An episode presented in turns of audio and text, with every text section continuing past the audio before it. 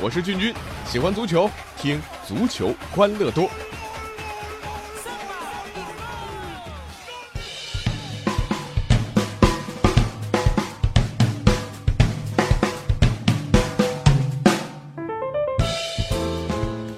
好了，又来到了足球欢乐多，我是君君。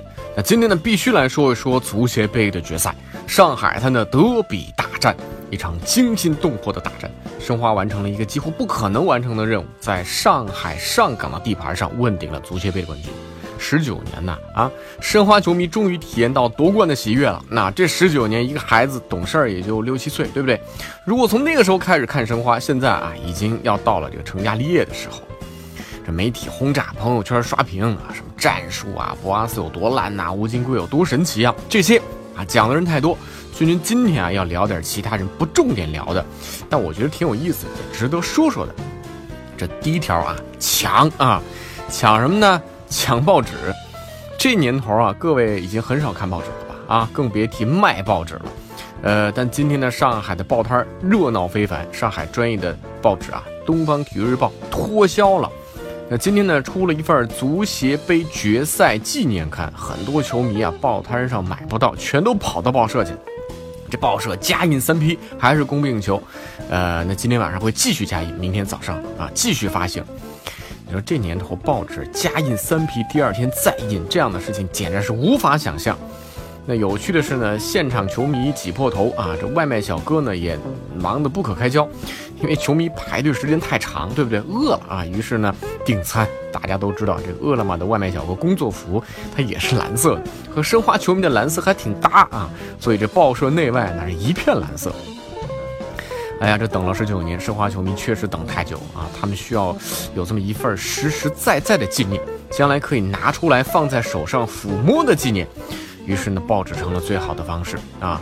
所以这一场足协杯的决赛，让整个媒体环境发生了这个倒转，时光倒流，大家抢着买报纸啊，这多厉害啊！好啊，接下来下面说说第二点啊，这到底谁的主场？昨天呢，君君全程转播了比赛啊，到颁奖仪式的时候，忽然觉得有点怪怪的啊，因为还没有结束，呃，球迷已经撤场了啊，是上港球迷已经撤场了。昨天比赛一结束呢，上港球迷没有停留啊，直接选择离场，这也造成了颁奖仪式多多少少有些冷清和尴尬。当上港球员上台领这个亚军奖牌的时候啊，上海体育场没有什么支持的声音，反而申花球迷的嘘声是占了上风。可这里明明是上港的主场啊，上海体育场啊。那君君也不想苛责上港球迷，毕竟输了球，心里也不好受，可以理解啊。但是球员拼尽全力啊，这球员心里也不好受啊啊！看着早早已经空空的球迷看台啊，球员心里会更痛啊。而且因为众所周知的原因，上海体育场容量比较大啊，这场上港呢又采取了备受争议的不对外公开售票的策略，因此呢，现场有大量组织来观看比赛的观众，我呢只能称他们为观众啊，并非球迷。更不是上港的球迷啊！这些观众一结束，早早离开球场那是一定的。但上港的球迷组织，那些和俱乐部有着紧密联系的铁杆球迷，在比赛一结束就离场了，这个的确有点不应该。这话说回来了，足协杯的亚军呢，这也算不得是个失败吧？啊，这个时候作为球迷，应该给球员更多的一些鼓励啊。当然，这个上港教练和球员在领取亚军奖牌的时候，也是全程黑脸啊。对于颁奖嘉宾完全不屑一顾，爱理不理，也不握手。踢上大衣的上港球员眼光呆滞，双手呢插在口袋里，似乎呢在应付这样一个颁奖典礼。奖牌呢也顺手塞在口袋里。君君觉得，无论再怎么不情愿，表面上这个风度还是要有的嘛。那至少对颁奖嘉宾啊，就呃示个意，点个头，那都是一种尊重。那这里必须要说说上港主教练博阿斯。两回合决赛昏招频出也就算了，最后颁奖时刻带头使脸色啊！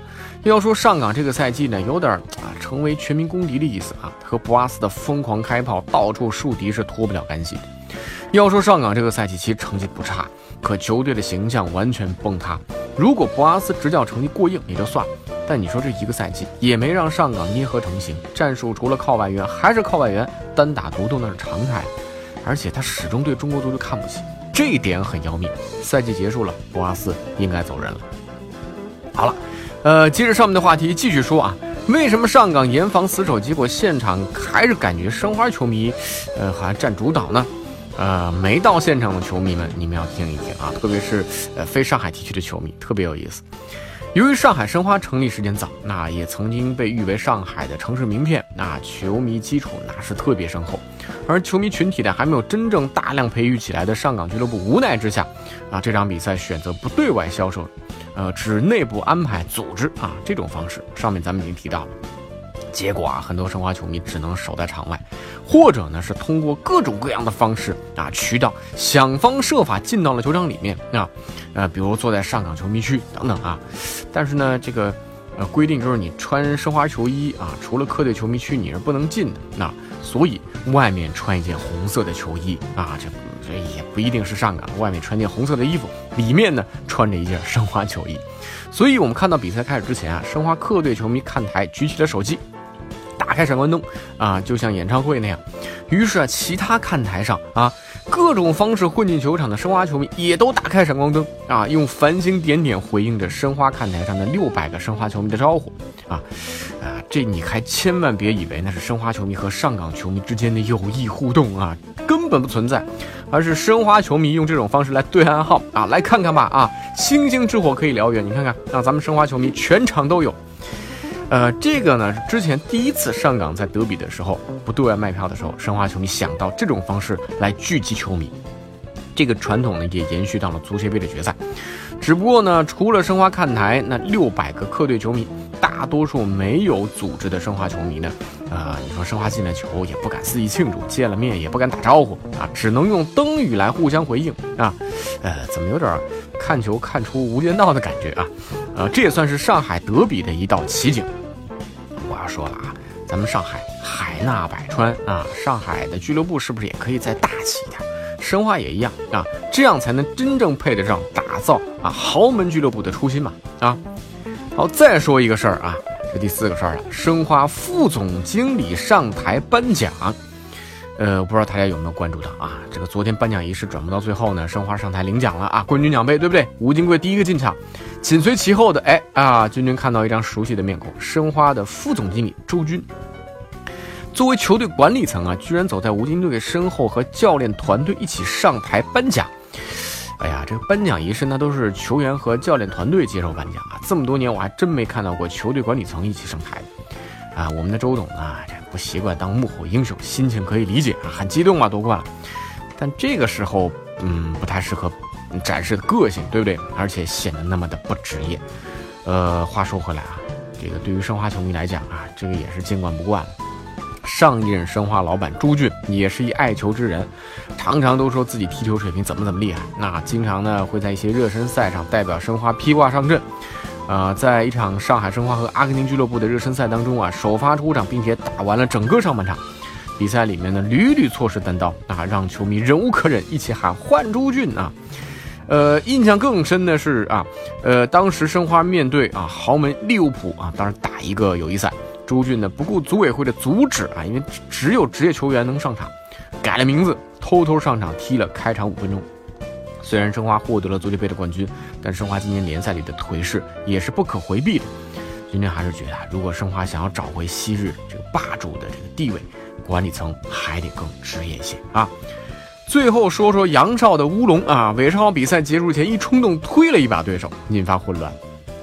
结果呢，美国主裁判在听取了边裁的说明之后，向傅欢出示了第二张黄牌。哎啊，对，向傅欢啊。泰德看不到呢，情有可原。可距离事发地点更近的助理裁判没看清楚，那不太应该吧？啊，今天君君一朋友啊在说道，为什么出现这样错判的时候啊，这个这哥们给了一个很有意思解释，说啊，咱们中国的助理裁判一着急，不知道怎么向美国主裁判表达三十三这个数字，第一反应两个三嘛，对不对啊？说成 two three 啊，好了，老外明白了 two three 嘛，二十三号。于是傅欢成了替罪羊啊。当然，我觉得更。更多是一个笑谈啊，因为助理裁判英文不至于差到这个程度啊，呃，应该还是眼神出了问题。当然，在英超赛场，吉布斯手球犯规啊，名少马里纳却向张伯伦出示了红牌。呃，只能说是人总是会犯错误的啊。好了，说了点足协杯决赛，其他地方可能不太聊的事儿啊。那今天就是这样啊。足球欢乐多，欢迎大家微信公众号搜索“足球欢乐多”，微博搜索“足球欢乐多 FM”，足球欢乐多的 QQ 群是幺七七幺六四零零零。我们下期再见。